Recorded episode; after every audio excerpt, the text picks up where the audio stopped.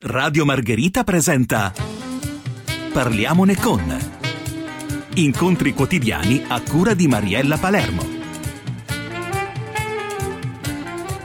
La Corte di Cassazione è intervenuta sul requisito dell'inattività lavorativa, stabilendo, attenzione, che se una persona anche se invalida, ha un'occupazione anche piccola o simbolica, non ha diritto all'assegno di invalidità. A seguito della pronuncia, l'INPS ha fatto sapere in un suo messaggio che l'assegno mensile di assistenza può essere liquidato solo nel caso in cui risulti l'inattività lavorativa del soggetto beneficiario,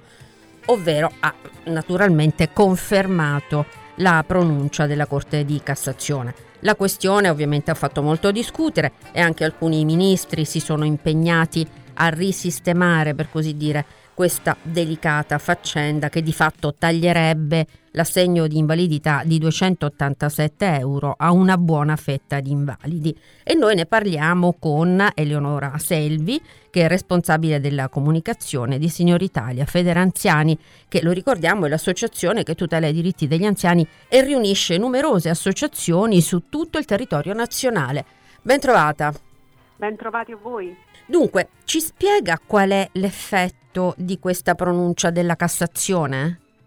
Eh, l'effetto è molto semplice, tutte quelle categorie fragili eh, di lavoratori inabili, invalidi civili che fino a questo momento potevano percepire questo assegno e al tempo stesso svolgere dei piccoli lavori, ora si troveranno costretti a rinunciare a questa prestazione assistenziale, quindi a questo assegno molto modesto peraltro perché la somma di 287 euro è veramente una goccia nel mare dei bisogni di una persona con qualche tipo di invalidità, parliamo tra l'altro di invalidità tra il 74% e il 99%. Quindi la scelta sarà o il piccolo assegno oppure mantenere la propria attività lavorativa. Ma secondo lei qual è il senso di questa misura? Il risparmio, la razionalizzazione degli aiuti statali alle persone che hanno più necessità e perché proprio queste categorie? Ma si tratta probabilmente di un'esigenza di razionalizzazione dettata dal fatto che quel tipo di assegno è legato proprio alla condizione di invalidità che renderebbe impossibile il lavoro. Questa sarebbe la ragione di fondo, ma la considerazione che va fatta è primo che l'assegno è talmente modesto che ovviamente nessuno potrebbe vivere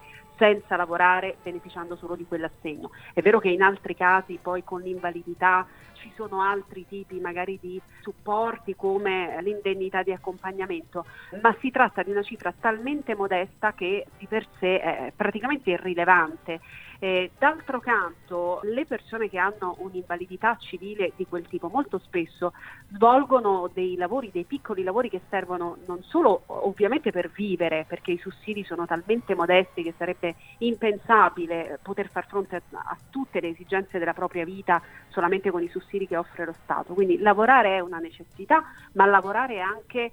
l'unico modo per restare in contatto con la società, per mantenersi quindi integrati, inclusi, autonomi. Quindi se c'è un'esigenza di razionalizzazione certo non può passare per il taglio eh, al, al, sussidio o, o, addirittura per una scelta così drastica nei confronti di categorie eh, di persone già di per sé fragili e non tiene ovviamente l'argomentazione della lotta ai furbetti perché non è questo, quello è un fatto di controlli che devono essere effettuati in modo rigoroso, ma non è certo tagliando su un fronte delicato come quello della non autosufficienza in Italia che si ottengono dei risparmi sensati, anzi bisogna supportare le persone con invalidità, con disabilità, del resto lo stesso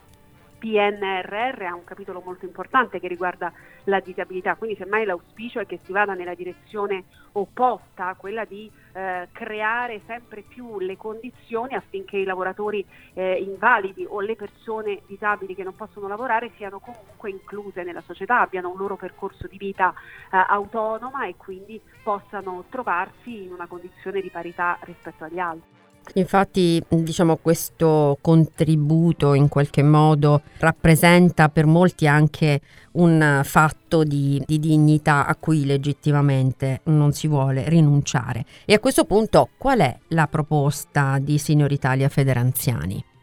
che si faccia immediatamente un passo indietro rispetto a questa decisione. Abbiamo fortunatamente sentito già l'intenzione dei ministri di lavorare in questa direzione, quindi ci aspettiamo che si trovi una soluzione ragionevole, ma ci aspettiamo anche che questo paradosso che si è venuto a creare aiuti ad accendere i riflettori su una situazione drammatica come quella dell'invalidità e della non autosufficienza, che ha bisogno di uno sforzo decisamente importante, lo vedremo poi in questi giorni nella manovra finanziaria, quello che si potrà fare da questo punto di vista, eh, quindi un aumento del fondo per la non autosufficienza è fondamentale, ma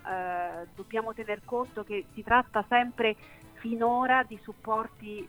molto esigui rispetto a quelli che sono i bisogni delle famiglie. Quindi partiamo da questa discussione, grazie per averci intanto ospitato, proprio perché eh, è fondamentale portarla ancora più avanti e quindi riuscire a ripensare l'intero sistema in una logica sempre più inclusiva.